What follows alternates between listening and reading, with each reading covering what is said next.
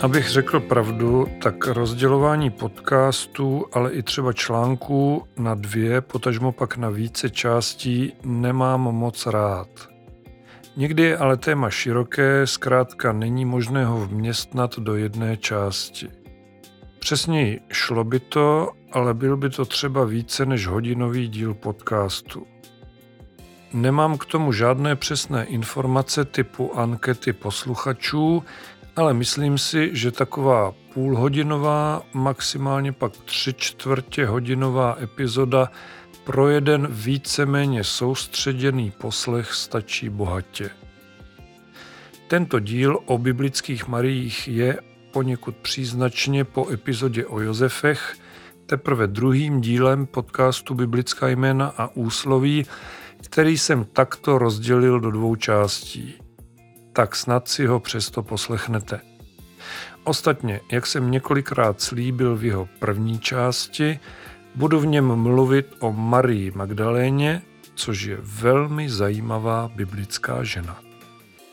U druhé části epizody s názvem Marie, Magdalénu pak nevýjímaje, vás vítá Petr Lindner.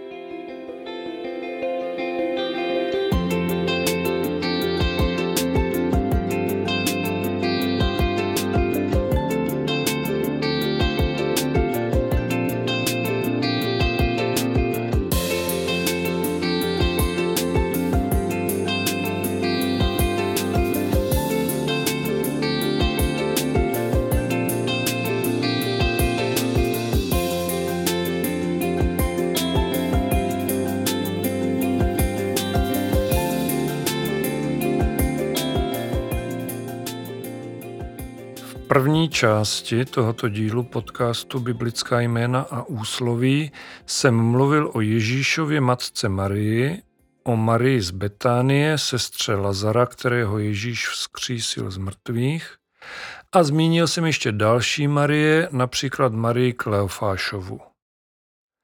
U Ježíšovy matky Marie jsem řekl, že je to nejznámější biblická žena a na tom si dovolím trvat i nadále. Pokud bych měl sestavit jakýsi žebříček oblíbenosti samotných Marií, pak na druhém místě by bez pochyby byla právě Marie Magdaléna. Přitom je to docela paradox, protože samotná Bible je na zmínky o Marii Magdaléně hodně střídmá. Tuto novozákonní ženu sice najdete ve všech čtyřech evangeliích, avšak pouze v souvislosti s Ježíšovým ukřižováním a následným zmrtvých vstáním. Ne, že by se nejednalo o vele důležité události, nicméně s prostorem, který je v Bibli věnovaný jiným postavám, se těch pár veršů, ve kterých je Marie Magdalena doslova jmenovaná, nedá dost dobře srovnat. Jak je tedy možné, že se toho o Marii Magdaléně tak hodně ví a mluví se o ní i mezi nevěřícími lidmi? Odpovím si sám. Pravda je taková, že se toho o ní zase tolik neví. O to více si však lidé domýšlí. Marie Magdaléna je zkrátka postava obestřená nejrůznějšími dohady, spekulacemi, mýty a fámami a tak dále a tak dále. A to se lidem líbí. Žena s nejasnou minulostí, to je ta správná postava pro bulvár. Marie Magdalena je navíc často označovaná za lehkou ženu nebo alespoň napravenou prostitutku. Ostatně sama katolická církev ji dříve označovala za patronku nejstaršího řemesla. To je teprve tahák. To se lidu prostému líbí ještě více. Kdyby v době, kdy Marie Magdalena žila, existoval například deník Blesk, byla by bez pochyby celebritou na mnoha jeho obálkách. Pro přesnost je třeba dodat, že Bible samozřejmě není jediný zdroj informací. Navíc v ní se nic takového, co jsem zmiňoval před chvilkou, ani nedozvíte. Historických pramenů je však více. Existují například takzvaná apokryfní evangelia, čili evangelia, která nebyla zařazená do biblického kánonu. jinak řečeno mezi tak říkajíc oficiální knihy Bible. Mezi těmito apokryfními evangelii byste dokonce našli i Marijino evangelium, přisuzované právě Marii Magdaléně. Další pojednání o Marii Magdaléně byste našli v gnostických textech. Je toho celá hromada, která by vydala zdroje na celý teologický výzkum anebo alespoň na soustředěnou diplomovou práci. Bez pochyby se tak už nejednou stalo, ale já potom nyní pátrat nebudu. Jak už jsem řekl v první části, tento podcast se jmenuje Biblická jména a úsloví. Budu tedy v rámci protestantského principu sola scriptura vycházet především z Bible. Ale abych ještě dokončil myšlenku. K rozšiřování povědomí o Marii Magdaléně pak značnou měrou přispívá svět umění, pro který je tato, řekněme, víceméně tajemná postava samozřejmě velkým lákadlem také. Marie Magdaléna je námětem stovek obrazů, nástěných maleb a fresek, samozřejmě náboženských i sekulárních písní. Myslím, že nemůžete neznat například písničku Magdaléna Marty Kubišové. V literatuře pak má největší, abych tak řekl, spekulativní zářez asi Dan Brown se svojí křesťanskou mystifikací šifrou mistra Leonarda, v níž Marii Magdalénu spojuje se svatým grálem a aby toho nebylo málo, tak je zde tato žena manželkou Ježíše, se kterým má dítě. Ostatně podobných spekulací byste našli mnohem více. Například muzikál Jesus Christ Superstar jsem zmiňoval už v první části této epizody podcastu o Marii Magdalénu pak nevýjímaje, byť v této zpěvohře je pouze naznačený jakýsi intimní vztah Ježíše a Máří Magdalény. Audiovizuální orgie ve všech významech tohoto slova pak vytváří filmaři, zvláště Mel Gibson se svým kontroverzním umučením Krista a Martin Scorsese s filmem Poslední pokušení Krista. Tomuto americkému režisérovi nicméně dlužno přiznat, že v úvodu svého filmu jasně upozorňuje, že se nejedná o vyprávění na základě biblických evangelií. Každopádně velmi důvěrný, intimní či klidně i sexuální vztah Ježíše a Marie Magdalény je lákavým tématem mnoha uměleckých zpracování, ať už pojem umělecký berete do slova nebo v úvozovkách. Takže o Marii Magdaléně se mluví nejen mezi křesťany, ale a možná ještě více mezi nevěřícími. Dělají se o ní drby, vymýšlí se nejrůznější spekulace, zvláště pak ve spojení s jejím údajným povoláním nevěstky, samozřejmě pak ve spojení s Ježíšem a jejich nepotvrzeným vztahem a tak bychom mohli pokračovat do nekonečna.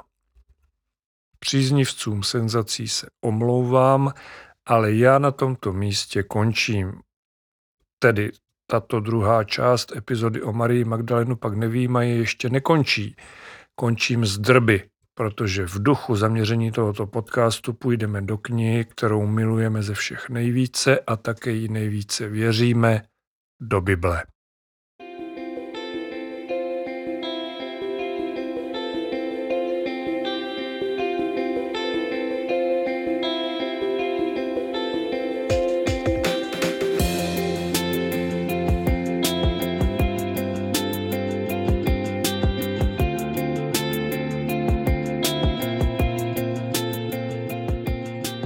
Na začátku jsem řekl, že Bible se o Marii Magdaléně zmiňuje ve všech čtyřech evangelích pouze v souvislosti s Ježíšovým ukřižováním a vzkříšením. Teď si ale uvědomuji, že se mi povedlo vám zamlčet ještě jednu, a to vůbec první zmínku o Marii Magdaléně, kterou najdete naopak pouze v jediném v Lukášově evangeliu.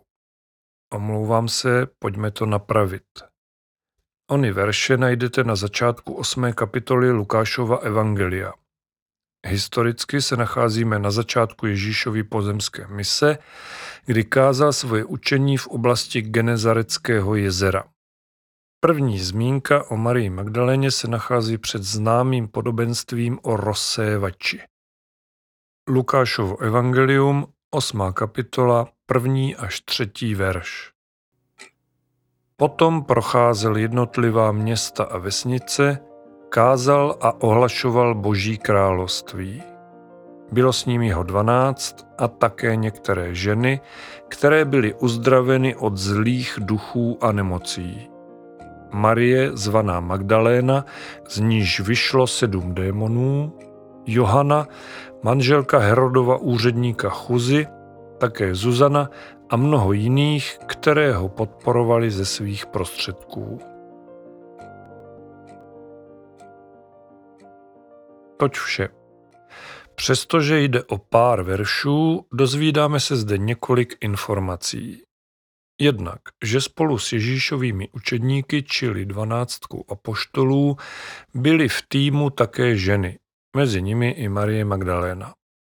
Jinak řečeno, Ježíš nechodil po světě ve společenství jakéhosi pánského klubu, složeného z rybářů a jiných chlapíků, které pozbíral na břehu Genezareckého jezera, nýbrž provázely ho také ženy. Je na tom něco divného? Nikoliv. Je to naprosto přirozená lidská společnost. Dále se na začátku 8. kapitoly Lukášova evangelia dozvídáme zajímavé sdělení, které říká, že z těchto žen Kristus vyhnal zlé duchy a nemoci, přičemž konkrétně z Marie Magdalény vyšlo sedm démonů. Tyto verše jsem četl z nejnovějšího překladu Bible 21.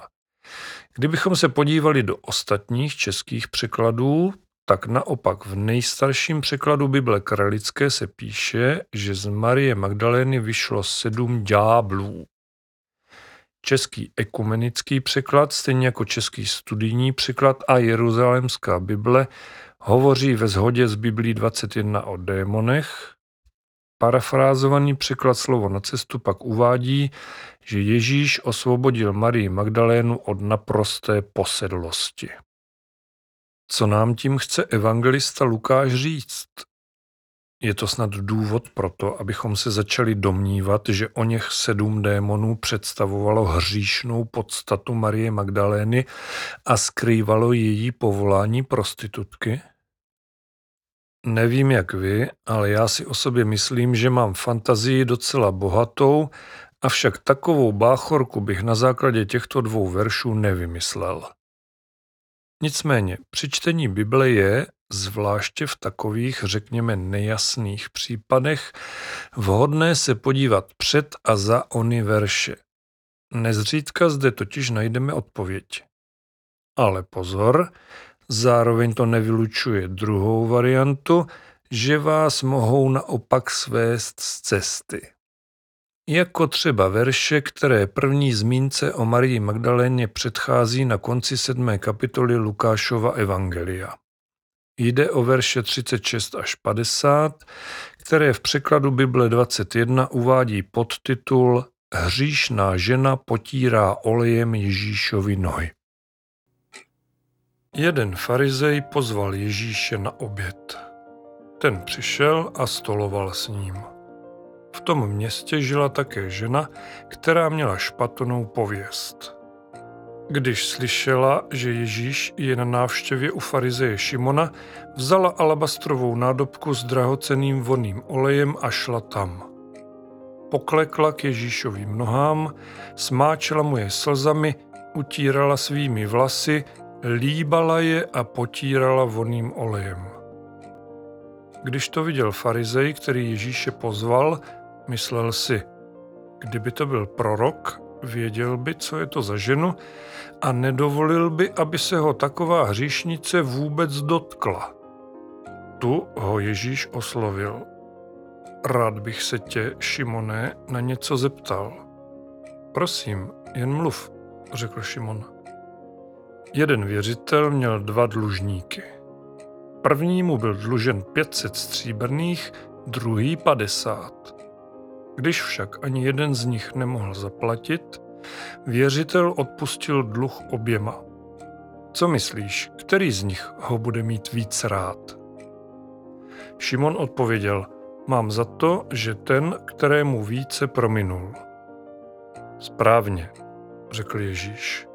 Pak ukázal na ženu u svých nohou a pověděl Šimonovi, podívej se na tu ženu.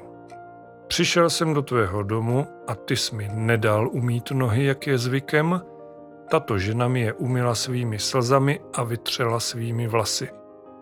Na uvítanou si mne jako hostitel nepolíbil, ale tato žena mi nepřestává líbat nohy. Nepotřel si mi hlavu olejem, ale tato žena nelitovala drahoceného oleje na mé nohy. Je to jako s těmi dlužníky. Velký hřích je jí odpuštěn a to se projevuje na lásce, kterou mi prokazuje. Kdo si myslí, že odpuštění nepotřebuje, pak málo miluje. Potom se obrátil k ženě. Tvoje hříchy jsou ti odpuštěny. Když si ostatní hosté říkali mezi sebou, co je to za člověka, že si troufá odpouštět hříchy, uklidnili, tvoje víra tě zachránila, jdi pokojně domů.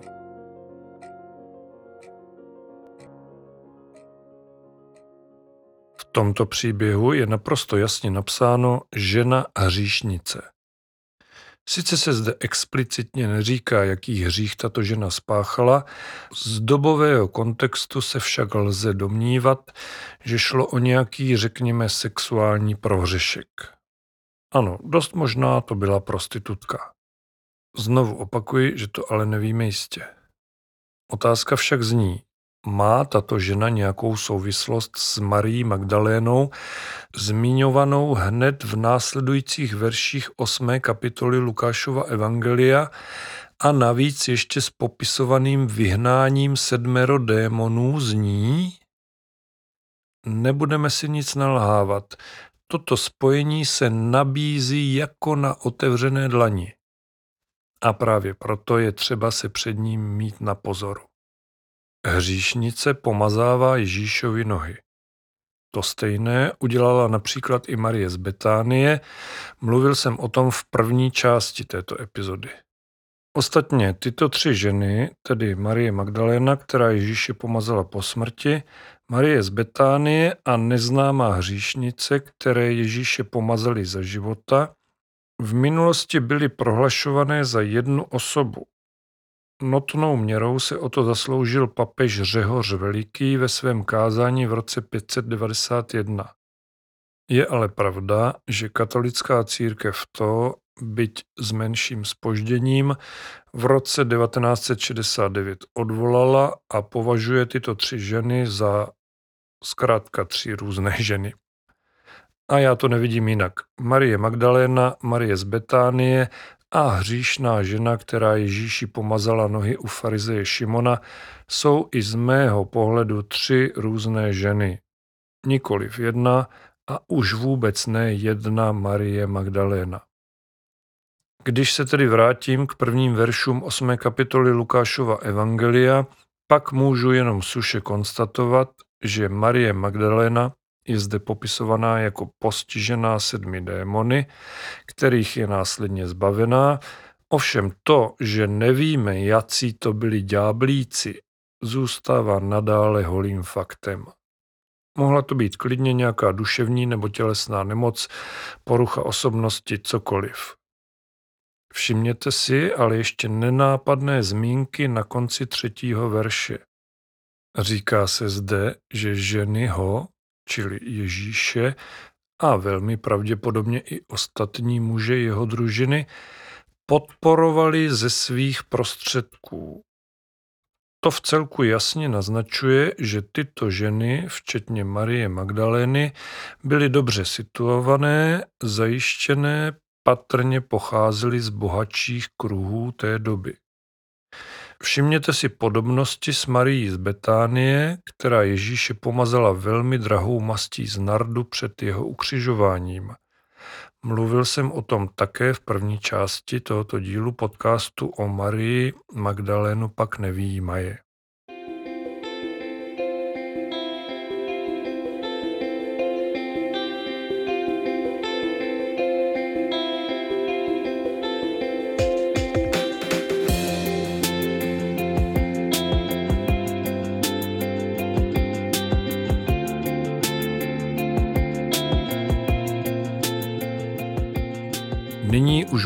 Přejít rovnou na Golgotu pod Ježíšův kříž, protože mezi prvním setkáním s Marí Magdalénou při vyhánění démonů u Genezareckého jezera a ukřižováním se s ženou vysloveně pojmenovanou Marie Magdaléna v Bibli nesetkáme. Ale eh, tomu, co se dělo pod křížem, jsem se podrobněji věnoval už v první části tohoto dílu, takže při vší úctě k této vele důležité události ji nyní přeskočím a zároveň vám, pokud jste první část ještě neposlouchali, doporučím tento deficit obratem dohnat. V této druhé části se nyní budu věnovat působení Marie Magdalény po smrti Ježíše Krista. Jak už jsem řekl, obě tyto události jsou ve spojení s Marií Magdalénou popsané ve všech čtyřech evangelích. Ani zde, stejně jako při popisování dění pod křížem, se jednotlivá evangelia do detailů nezhodují.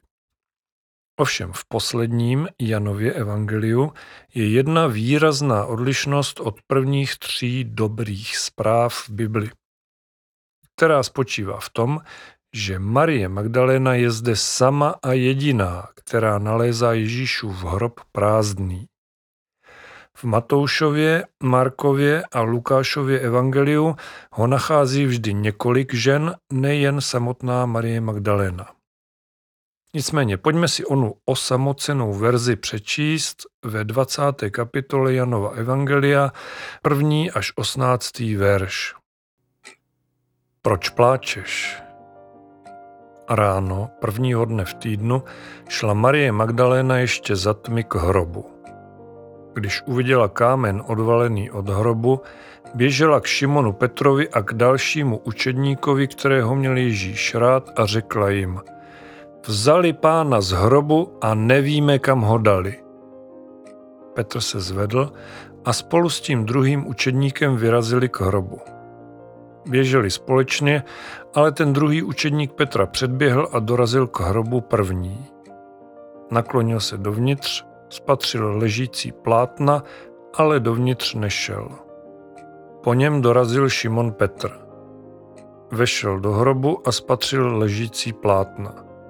Rouška, která mu přikrývala hlavu, však nebyla mezi plátny, ležela svinutá zvlášť. Když potom vešel i ten druhý učedník, který dorazil k hrobu jako první, uviděl a uvěřil.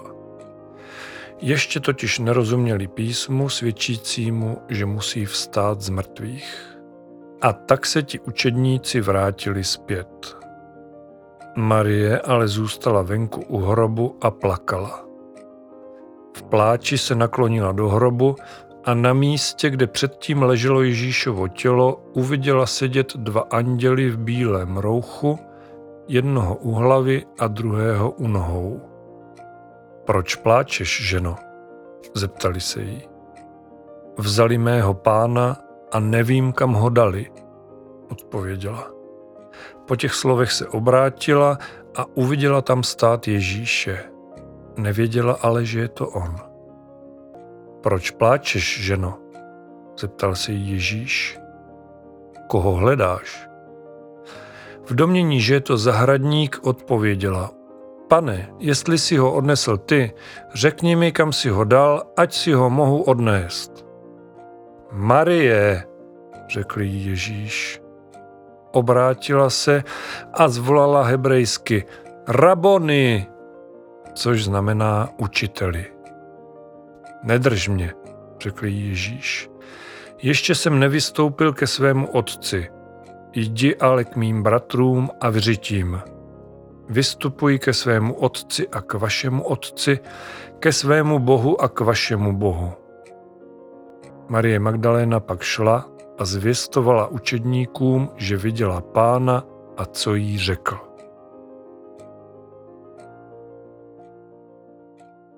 Tolik Janova verze nalezení prázdného hrobu Ježíše Marii Magdalénou. Jak už jsem řekl, jednotlivá evangelia se v detailech rozchází. Pojďme si připomenout zajímavý postřeh z Lukášova pojetí tohoto příběhu. Ve 24. kapitole se poté, co ženy našly prázdný hrob s odvaleným kamenem, kterým byl vchod do hrobky uzavřený, setkali s anděli, kteří jim sdělili, že Ježíš byl vzat do nebe a po třech dnech vstane z mrtvých. No a holky utíkali povědět to apoštolům. Verše 8 až 12. Tehdy si vzpomněli na jeho slova a když se vrátili od hrobu, vyprávili to všechno jedenácti učedníkům i všem ostatním. Byly to Marie Magdaléna, Johana, Marie Jakubova a ostatní, které byly s nimi. Řekli to apoštolům, ale oni tato slova považovali za tlachání a nevěřili jim. Petr však vstal a rozběhl se ke hrobu. Když se naklonil dovnitř, spatřil tam jen plátna. Vrátil se tedy domů v údivu nad tím, co se stalo.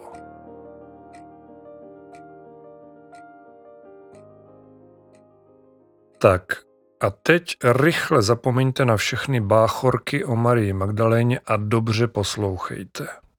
Zde se totiž ukazuje pravý význam této ženy v biblických dějinách, který rozhodně nespočívá v tom, že by snad měla nějaké techtle mechtle se samotným pánem Ježíšem. Připomeňme si, že se nacházíme v situaci, kdy farizejové alibisticky vydali Ježíše římskému místo držícímu Pilátu k potrestání. Ten s ještě větším alibismem nechá o vině hlasovat lůzu lačnou krve a Ježíš se ocitá na kříži. Kde je v té době pánská část jeho družiny? Kde jsou všichni ti drsní rybáři v době, kdy Ježíše pochovali obrácení farizeové Josef z Arimatie a Nikodém? Jsou zalezlí někde v domě a pravděpodobně se třesou strachem z pomyšlení, co s nimi teď po Ježíšově smrti bude. Že se Kristus po třech dnech vrátí vzkříšený? Děláte si srandu? Tomu nikdo nevěří. Ostatně o tom jsem už povídal v podcastu Biblická jména a úsloví také.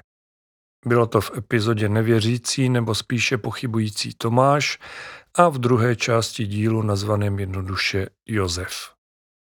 Jak pod křížem, tak u hrobu hraje hlavní roli Marie Magdaléna, potažmo pak další ženy, které byly s ní. V dnešní době by to nebylo nic divného. Ale pokud se znovu vrátíme o 2000 let zpátky, pak si uvědomíme, že ženy v té době měly úplně jiné postavení ve společnosti. Abych to řekl krátce, ženy měly podřízené postavení pod muži. Jejich práva byla minimální, převažovaly povinnosti a vyžadovala se nejspíš téměř absolutní poslušnost. Netvrdím, že to bylo správně, ale hovoří tak historické prameny, tudíž tomu tak nejspíš bylo. Dobře, ale jak to, že při tak důležitých událostech v příběhu Ježíše Krista tedy nefigurovali muži, ale oni podřízeně postavené ženy v čele s Marí Magdalénou? Toť otázka. Spousta pramenů tvrdí, že Marie Magdalena měla v pozemském životě mnohem větší roli než tu, kterou jí skromně přisuzuje Bible. No, ony prameny uvádí, že autoři Bible jí to nepřisuzují skromně, ale právě z těch před chvílí popsaných důvodů, že zkrátka ženská v té době neměla co dělat u tak důležitých událostí. To, co v Bibli uvedené je, už jednoduše zamlčet nešlo, protože to zkrátka bylo do očí bíjící. Nevím, mě v biblické škole učili, že pisatelé Bible byli inspirovaní duchem svatým. Nechce se mi věřit, že by její obsah takto ovlivňovala morálka tehdejší doby. Nicméně je pravdou, že například biblický kánon už sestavovali lidé, tak říkajíc bez poradního božského hlasu, tak vám nevím.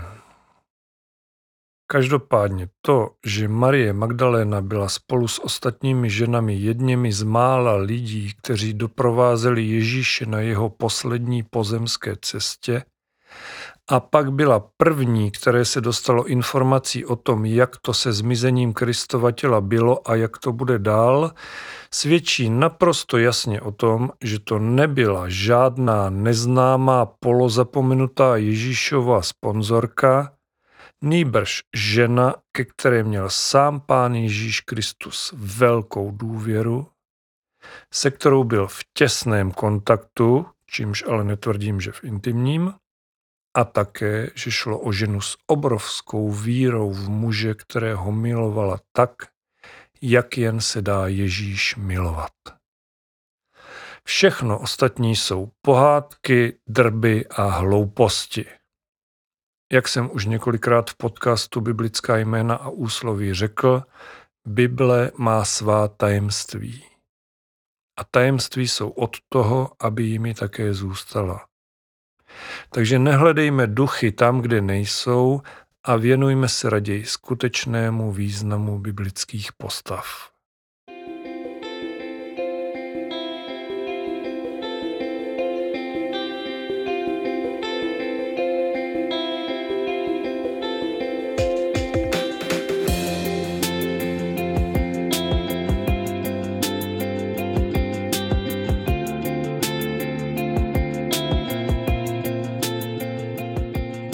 Tolik povídání o Marii Magdaléně tak, jak ji vidím já podle písma, čili podle toho, co je o ní uvedeno v Bibli.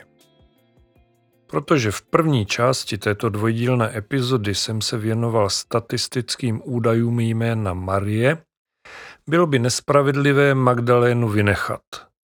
Tak se pojďme ještě před koncem tohoto dílu podívat na Magdalény v České republice.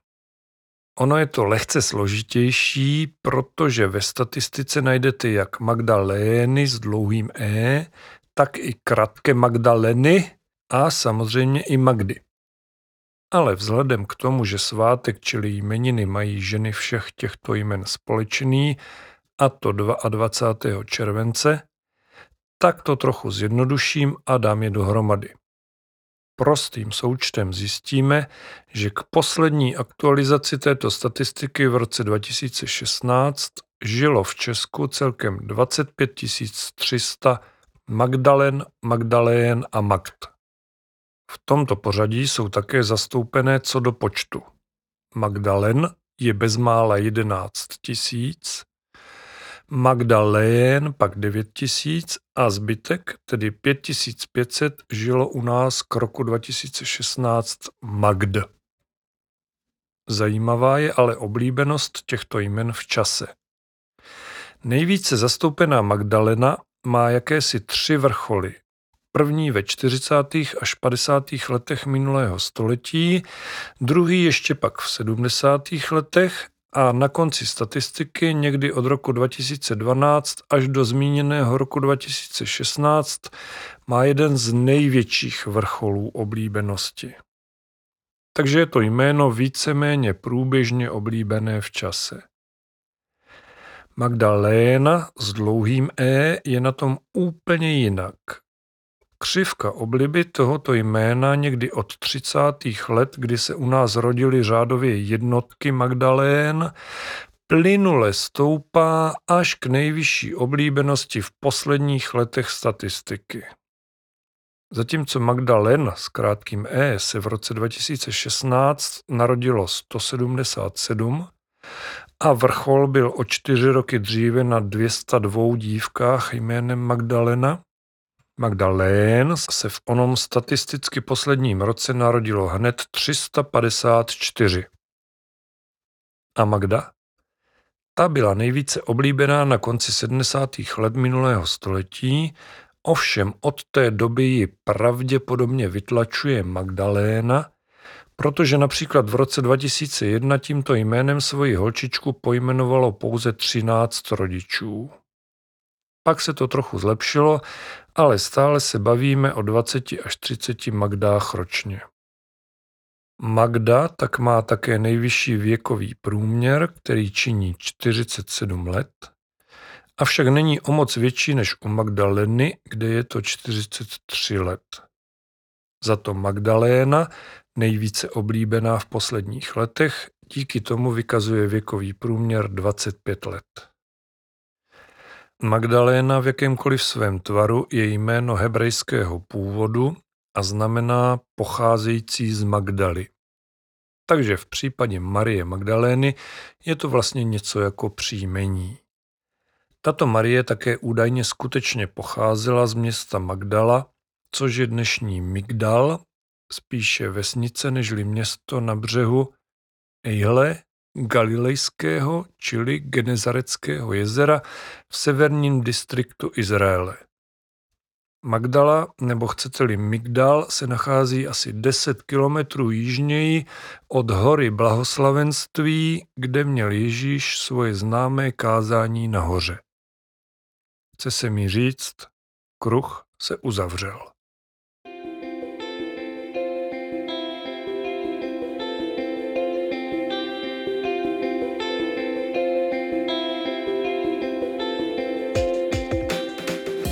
Jak se tak dívám na hodiny, s tím rozdělením tohoto dílu o Marii Magdalénu pak nevýjímaje jsem udělal jenom dobře. To byste mě asi hnali, kdybych vám to předložil v jednom kuse. Nebo ne? Dejte mi prosím vědět, jak dlouhé epizody podcastů vám nejvíce vyhovují. Napište mi na facebookové stránce podcastu Biblická jména a úsloví. Odkaz na ní, stejně jako na všechny zdroje, kde toto povídání můžete poslouchat, najdete jako obvykle v popisku.